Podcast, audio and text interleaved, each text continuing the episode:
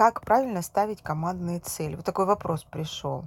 Я могу сказать, что постановка командных целей ничем не отличается от постановки индивидуальных целей.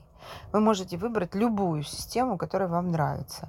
Я знаю систему Credo, я знаю систему Smart, сама пользуюсь э, структурой под названием формат конечного результата, когда мы следим за тем, чтобы цель была сформулирована позитивно, в зоне контроля, специфично, измеримо, достижимо, реалистично, главное, актуально и в поставленные сроки, и чтобы люди осознавали, все в команде осознавали, как то, что мы реализуем эту цель, повлияет на мою жизнь личную, и как то, что мы реализуем эту цель, а, повлияет на жизнь команды, а главное, а, ну не главное, может быть, ну на равных точно, как то, что мы реализуем эту а, цель, повлияет на социум целиком.